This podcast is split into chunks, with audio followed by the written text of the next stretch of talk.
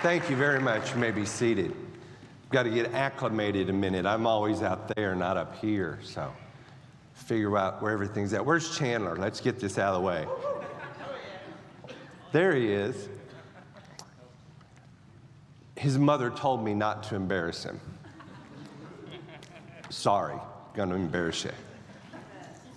He's on his fourth year and he's not married. And he's not allowed to come home. And so I don't know if this is the time for this, but I'm going to share this information. You've heard of Costco clubs and the Kirkland brand, right? We don't tell this to everybody, but Chandler is the sole heir to the Kirkland fortune. And so I stand here today offering you, young ladies, a lifetime of peanut butter.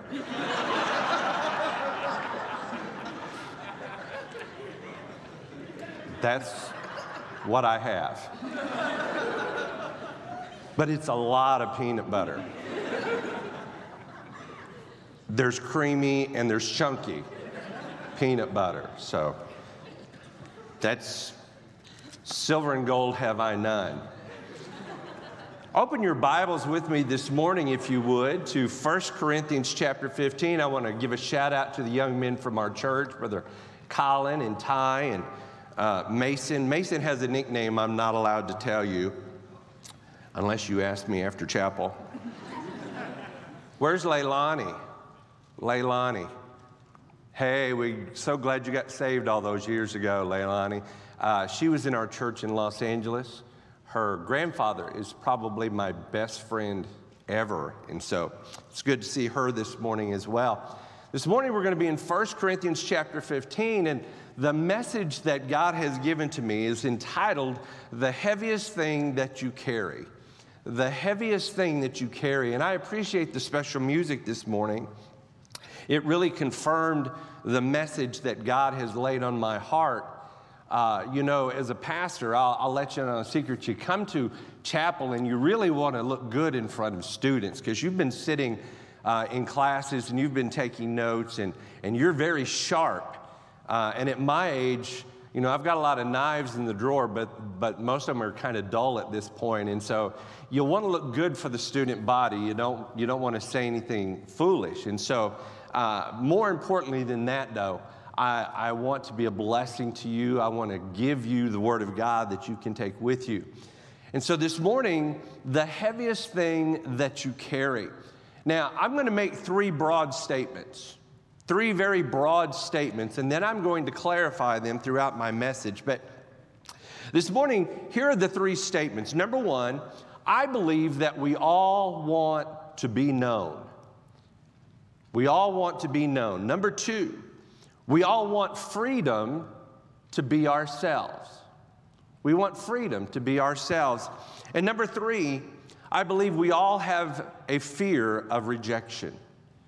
We have a fear of rejection. Matthew chapter 5 and verse 16, Jesus said, Let your light so shine before men that they may see your good works and glorify your Father which is in heaven.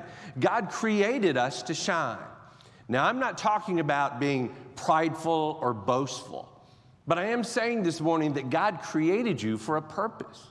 And his purpose was to reveal his glory in you to a dark and dying world. But then John goes on to remind us in John chapter 3 and verse 19 that men love darkness rather than light because their deeds are evil. You see, we want to shine, we want to be the best that we can possibly be, but we have this fear of rejection. Every person in this room this morning, myself included, carries something very heavy. And I'm going to define my term for you. That term is shame. Shame. Shame, here's how I define it the soul deep belief that something is horribly wrong with me that is not wrong with anyone else in the entire world. You see, that's the heaviest thing you carry in life is shame. And I don't know what your shame is. I don't know where you've been. I don't know what you carry. but I am certain this morning that you carry it. And my job this morning, my, my challenge is to help you lighten that load. God never intended you to carry that shame. God never intends for you to live with that shame. God wants you to shine. And so I asked you to turn with me to 1 Corinthians chapter 15. Now, the great theologians among us this morning understand that 1 Corinthians chapter 15 is that great chapter of the Bible that gives us the outline, the, the, the doctrine of the resurrection of Christ. But if you back up to chapter 14, Paul is, is instructing the church on speaking in tongues. And those great verses there at the end of chapter 14, where he says that God is not the author of confusion. And then he says that all things should be done decently in, in order in the church. And then chapter 15 begins by him declaring unto us that gospel. And he tells us how Christ was crucified and that he was buried and that he rose again the third day according to the scriptures. And then he begins to parade out for us this great cloud of witnesses, all of those who, who saw Christ on that resurrection morning. And then Paul comes to verse 7, and that's where I want us this morning. Excuse me, verse 8. Because Paul does something here before he breaks out into the resurrection. Paul lets us in on a little secret. I think it's something that Paul carried with him for a very long time. And I don't know that Paul meant to reveal so much. I, I can't question him. One day when we get to heaven, maybe I'll have a chance to talk with him. But Paul says something here in verse 8 and verse 9 that reveals himself in a very real way, a very dangerous way.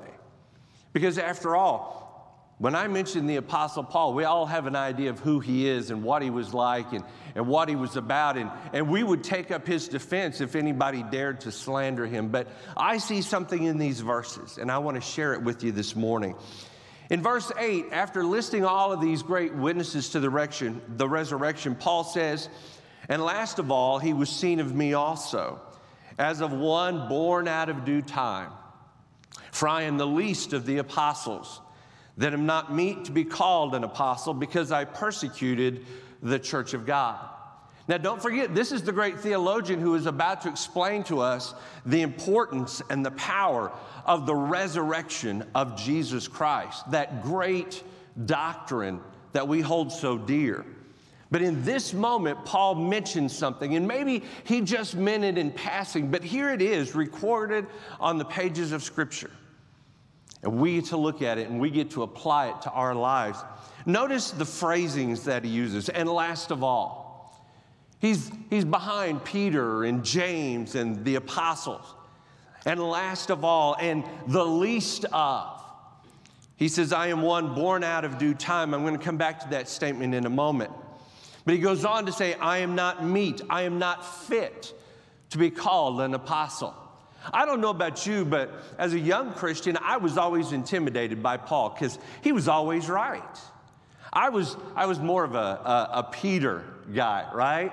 Peter, open mouth, insert foot. That's me.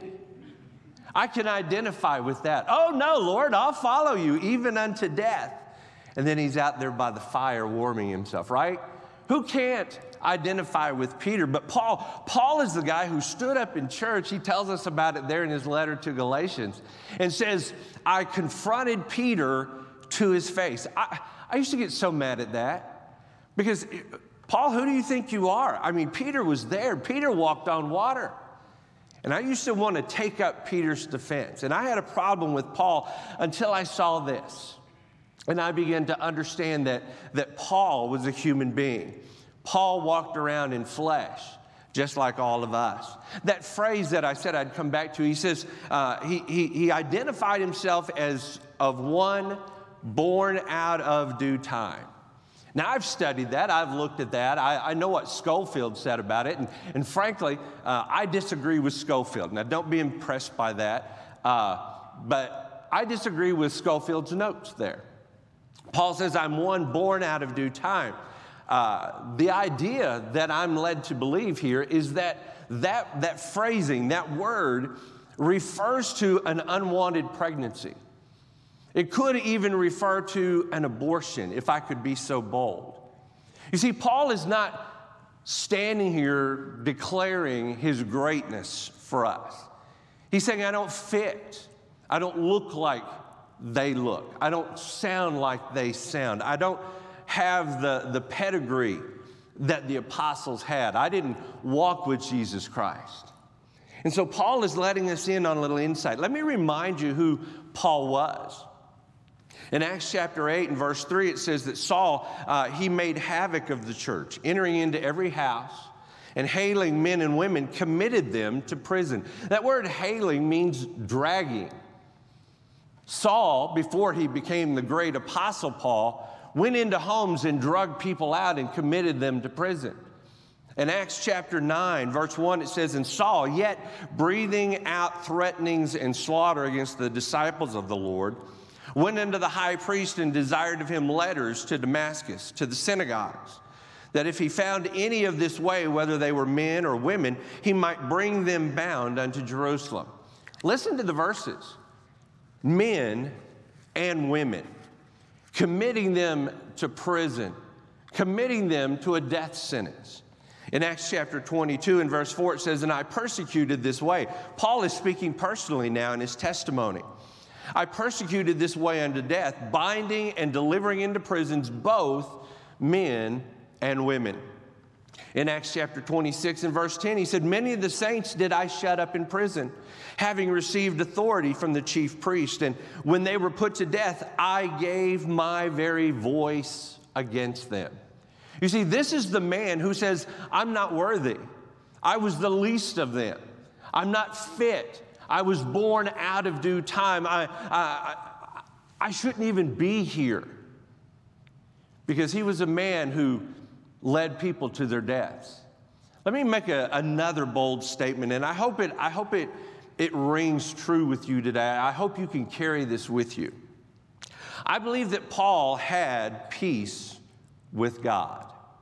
I believe that Paul was saved. He said in Romans chapter 5 and verse 1, therefore, being justified by faith, we have peace with God through our Lord Jesus Christ. The same man that wrote that, I believe this morning, had peace with God. But let me say this I think it took a long time for him to have peace with Paul. It took him a long time to be at peace with who he was. And some of you this morning are walking around with great shame, and nobody knows it. I'm not here to tell you that it shows on your face. I'm not telling you that I have any suspicions of my own. I simply know where I've walked, and I know my life. Some of you today are dealing with things and carrying things, and, and you thought maybe coming to Bible college, traveling halfway across the country, leaving home and leaving folks that, that knew you behind would take care of that. And yet, here you are. It took Paul a long time to have peace with who he was, who he had been. And so I want you to look with me to verse 10, because if, if we left it there, we would be miserable. It's not enough for me to stand up here this morning and define my term and tell you what shame means. If I cannot take you to the Word of God and give you hope, and tell you that, that a better day is coming, then I have, I have not done my responsibility. Paul says in verse 10, and verse 10 is my text this morning. He says, But by the grace of God, I am what I am. And his grace, which was bestowed upon me, was not in vain. But I labored more abundantly than they all. Yet not I, but the grace of God which was with me. This morning, I want to take this verse, I want to break it apart for you for just a moment, and I want you to see the steps that Paul shares with us.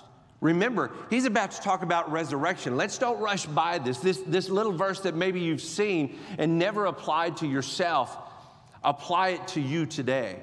The first thing I want you to see here in verse 10 is acceptance of self. Acceptance of self. He says, By the grace of God, I am what I am. I don't know if you write in your Bibles. I always encourage folks to write in their Bibles as a way to remind you later on when you come back to this verse that this passage meant something to you, that, that it spoke to you in this moment. Paul says, By the grace of God, I am what I am. Now, please understand, I'm not talking about pride. I'm not talking about self improvement. I'm not talking about reading all of the latest bestsellers and figuring out, you know, what Oprah wants for your life. Is she still a thing? I don't even know. Uh, is she still important? Uh, not that she was ever important, but anyway, I'm not talking about pride this morning. Paul says it's grace. It is grace and grace alone that makes me who I am. I am what I am. In your notes, write this no excuses, no explanations. No excuses, no explanations.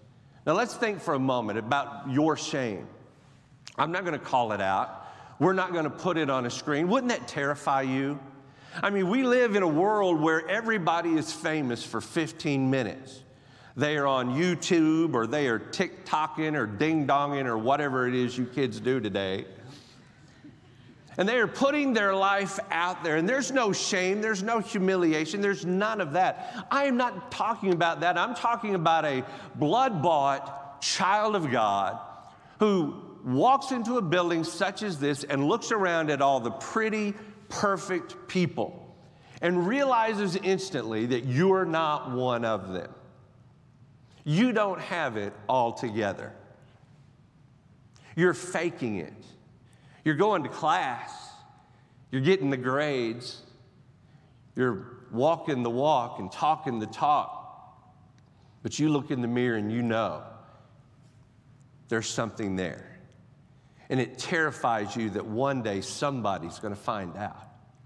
Somebody's going to find out about your past and what you did. They're going to find out that you had a, a police record. They're going to find out that you're a victim of abuse. They're going to find out that, that you still have an addiction. And oh, the fear that overcomes you when that comes out. And I'm telling you today, you've got to come to grips with who you are. Paul says it's grace. Paul says, I'm saved. I, I, I was delivered from that life. I did all of those things, but it's by the grace of God that I am what I am. In Romans chapter 5 and verse 20, he said, Moreover, the law entered that the offense might abound. Listen to this.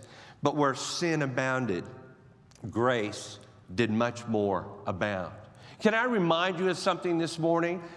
I'm speaking to those, and I, I, believe you're saved. And if you're not saved, uh, no doubt you have heard the plan of salvation at least once this week or this month. And so I'm, I'm going to assume that I'm speaking to saved people. But can I remind you of something this morning? You weren't always saved, and you weren't perfect when Christ found you. He didn't, he didn't find you and, and accept you for who you were. No, no. He saved you and He brought you up out of that. Where your sin abounded, His grace did much more abound. And so I want you to wrap your mind, I want you to wrap your heart around this phrase this morning. By the grace of God, I am what I am. I want you to imagine for a moment how freeing that is. I remember that moment came in my life. Now, I've had a couple of those moments, but that moment came in my life in 2009, very recently in my lifetime. 2009, I was scheduled to preach at a preacher's uh, fellowship in Palm Springs, California. And the guy that preached before me, he, he got up, and, and I'm not even kidding you. This guy was about 10 years younger than me. He was better looking than me but I had better hair. That was the only thing I had going. And he brought a stack of books. And he began to explain the, the Hebrew and the Greek. And I found out that he was in the middle of, of doing his master's program.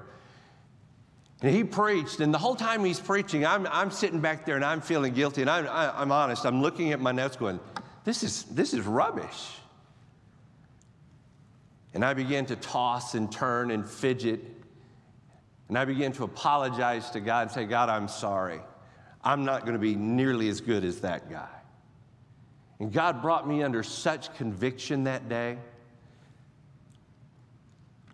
God reminded me that He called me to do a job. God called me to deliver a message. And He didn't call me to be that guy, He called me to be this guy. And by the grace of God, I am what I am. And so, in that new boldness, I stood up. And, and as I began to walk, as they were introducing me, I was walking to the front and, and, and I carry breath mints. You, you do that, right? You know, preachers, you know you're supposed to carry breath mints. Well, I had forgotten them that day. And so I'd stopped at a convenience store in Palm Springs and I bought a different brand. They were Altoids. And I'd never had one before. And I'm halfway down the aisle with my newfound boldness in the Lord Jesus Christ. And I put one of those Altoids in my mouth, and it was breathtaking. and I stood up after that great introduction, and I got up there and, and I opened my mouth and I said, Thank you. and my boldness left me. But I preached, and I got through it. And I preached again and I preached again. And by the grace of God, I am what I am. The psalmist said in Psalm 39 and verse 4 Lord, make me to know mine end and the measure of my days, what it is, that I may know how frail I am. That's a great verse. That is a, a great devotional verse. God, help me to know how frail I am. We need that. We need a reminder of that every so often. But you know, if that's all you're focusing on is how frail you are, then you're never going to look up. You're never going to be free. You're never going to step in front of people and have the, the assurance that, that by the grace of God, you are what you are. It is, it is awesome to know that I am who God made me to be today. Paul said in Ephesians chapter 1 and verse 7, in whom we have redemption through the blood, the forgiveness of sins, according to the riches of his grace. I remember when Chandler was born, and I began to pray over that young man and began to pray for him to be saved and, and for his life and for his friends. And I don't know if you know it or not, I've been praying for you for years because I wanted God to let my son grow up and have confidence and have courage. I'll never forget, I'm going to embarrass you again, just so you know. When we found out that his mother was, was going to give birth, I prayed, and I prayed this great spiritual prayer Oh God, don't let him be a dud. I wanted him to have the assurance of his salvation. I wanted him to walk through life and look people in the eye and know that he was a child of God. And I wanted him to have that freedom. I want you to have that freedom. I don't want you to have to walk with your head down and wonder who's going to find out and what will they say and what will they do. I've counseled plenty of marriages that, that live with that kind of fear. I've counseled plenty of Christians who never enjoy the victory of their salvation because they've never learned that by the grace of God, I am what I am. Second of all, I want you to understand the assurance of security. The assurance of security. Uh, there again in verse 10, Paul says, In his grace, which was bestowed upon me, was not in vain. His grace, which was bestowed upon me. Paul carries on this, this great theme of grace. And I want you to look at the word bestow. The word bestow, as it's used there, the, the Greek is, is it means to assign, to give, to lavish upon. Paul understood that he didn't get a little bit of grace. God poured out his grace upon him. But you know what I find interesting about this word? It's, it's the way the King James translators translated it. It's that word bestowed. Now, we don't use that word, it's an old English word. It means to find a place for, to give a home to something. It's a word that would have been used for those that would load up a ship You see, you would take the supplies onto that ship and you would find a place to store those supplies. Because you would be going out to sea and you would be gone for days and weeks and months. And everything that you would need in life to get you through that journey, you would have to take with you. And you don't know what the conditions are going to be. You don't know how the waves are going to roll. And you don't know when the wind will stop blowing and you will be stuck. And so you want to make sure that you take everything you need on your journey. That's the word the King James translators chose for Paul. He says, his grace was bestowed upon me. You see, Paul was going on a great journey. Paul, the apostle of the, the Gentiles, Paul, who had been given this great ministry, knew that everything he needed, he'd have to take with him. And everything he needed was the grace of God. Paul had this assurance of security. He understood that everything he needed had already been provided. Later in his life, Paul would pray three times that God would remove the thorn in his flesh. And God would remind him in 2 Corinthians chapter 12 and verse 9, God said unto me, My grace is sufficient for thee, for my strength is made perfect in weakness. Most gladly, therefore, will I rather glory in my infirmities, that the power of Christ may rest upon me. Can I tell you, can I remind you this morning? You're living in fear of what people will do when they find out what your great shame is. When they find out what happened to you in life, the, the choices that you made, the, the record that you've acquired. You live in fear of what they're going to do. You're going to lose friends. People who said they loved you are no longer going to love you. They're going to, they're going to look at you differently. And that terrifies you. But can I remind you this morning? The one who loves you the most already knows. And he said, I'll never leave you nor forsake you. I know it's a great big world. I know it's terrifying to think that, that people might find out, and, and even worse, they would tell someone else. Even worse, it would be displayed on the internet for all the world to see. But Paul had this great assurance that the one who, who loved him and gave himself for me would never leave him and would never forsake him. The one that loves you the most already knows. Paul said in Ephesians chapter 4 and verse 7, but unto every one of us is given grace according to the measure of the gift of Christ. You have grace today. You have the assurance that the one who saved you is never going to leave you. He's never going to forsake you. He's, he's called you. That's why you're here. And faithful is he who has called you, who also will do it. Do you know what it's like to stand in a pulpit week after week and know that you can't hide? We pray as preachers, we pray, God, hide me behind the cross. Very often I do that because I know what needs to be hidden. Very often it's not humility. Oh God, hide me behind the cross. I, would like for you to believe that, but all too often I want to be hid behind the cross because I know what there is to hide in this old body and in this old life. I know what it's like to look at my son and hope he never finds out the man I am. I know what it's like to look at my wife and hold her hand and hope that she never, after 32 years of marriage, finds out the real guy she married. I know what it's like to go to a deacon's meeting and hope and pray that those guys never find out I'm the guy they hired. I understand that.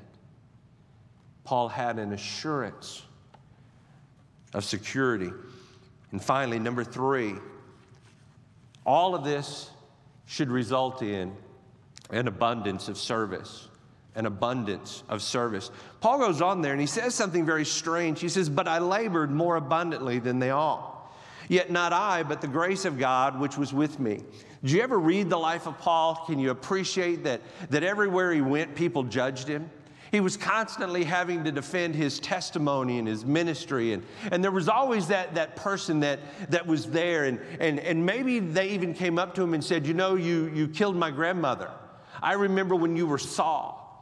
Remember when Paul got saved and they brought him into the church, and guys like Barnabas had to, had to bring him in and introduce him to the people that he had been persecuting? And Paul says, I labored more abundantly. Remember uh, when Jesus forgave that woman of all of her sins? And he reminded us that those who would be the most grateful are the ones who have had the most forgiven. You see, that's what Paul's talking about here. Once he understood that grace, once he understood that by the grace of God I am what I am, and God's grace was bestowed upon me for the journey, and, and it's there for me to utilize in any given situation, Paul says, It's because of that that I labored more abundantly than they all. Now, again, this is not pride. Paul is not standing there going, Look, I'm not Peter. I didn't do what Peter did. Look, I'm not Barnabas. I didn't get all turned sideways and, and, and get caught up in family matters.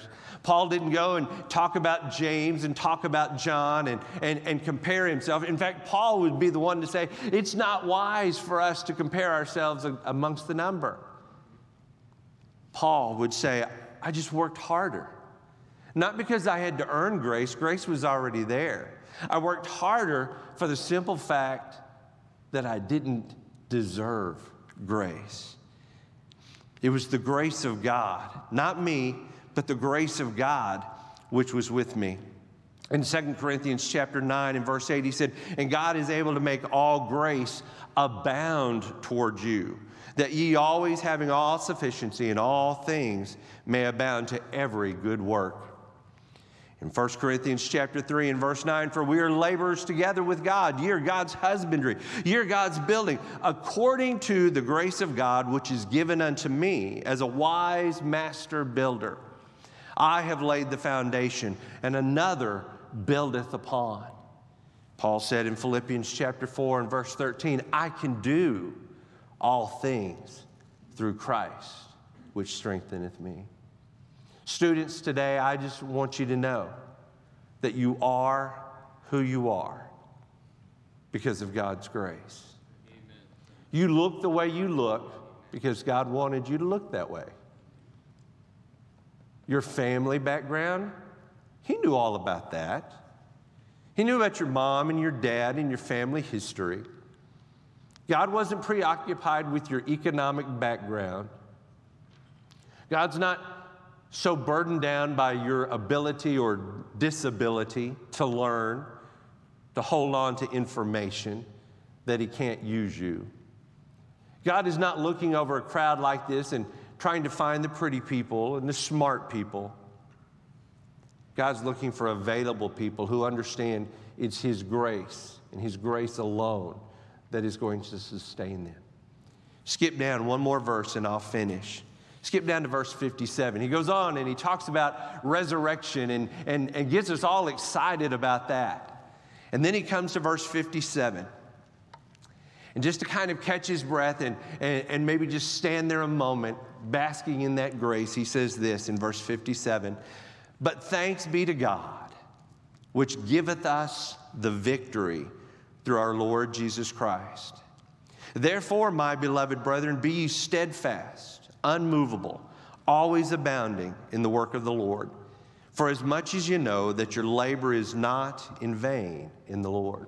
My prayer for you today is this that you have the victory, that something changes because of this message today that lets you walk in victory, that, that lets you lift your head up and make eye contact with people, that lets you have a, a boldness to share the gospel with those who do not have the hope that you have, that lets you walk a little bit lighter, that lets you relax in the presence of a crowd a, a, a, little bit more. Because by the grace of God, you are exactly who you're supposed to be. Now, I'm not saying don't grow in grace. I'm not saying don't, don't learn and, and become better Christians and better servants. Paul said, I work harder. But oh, today, if you could grasp this by the grace of God, I am what I am.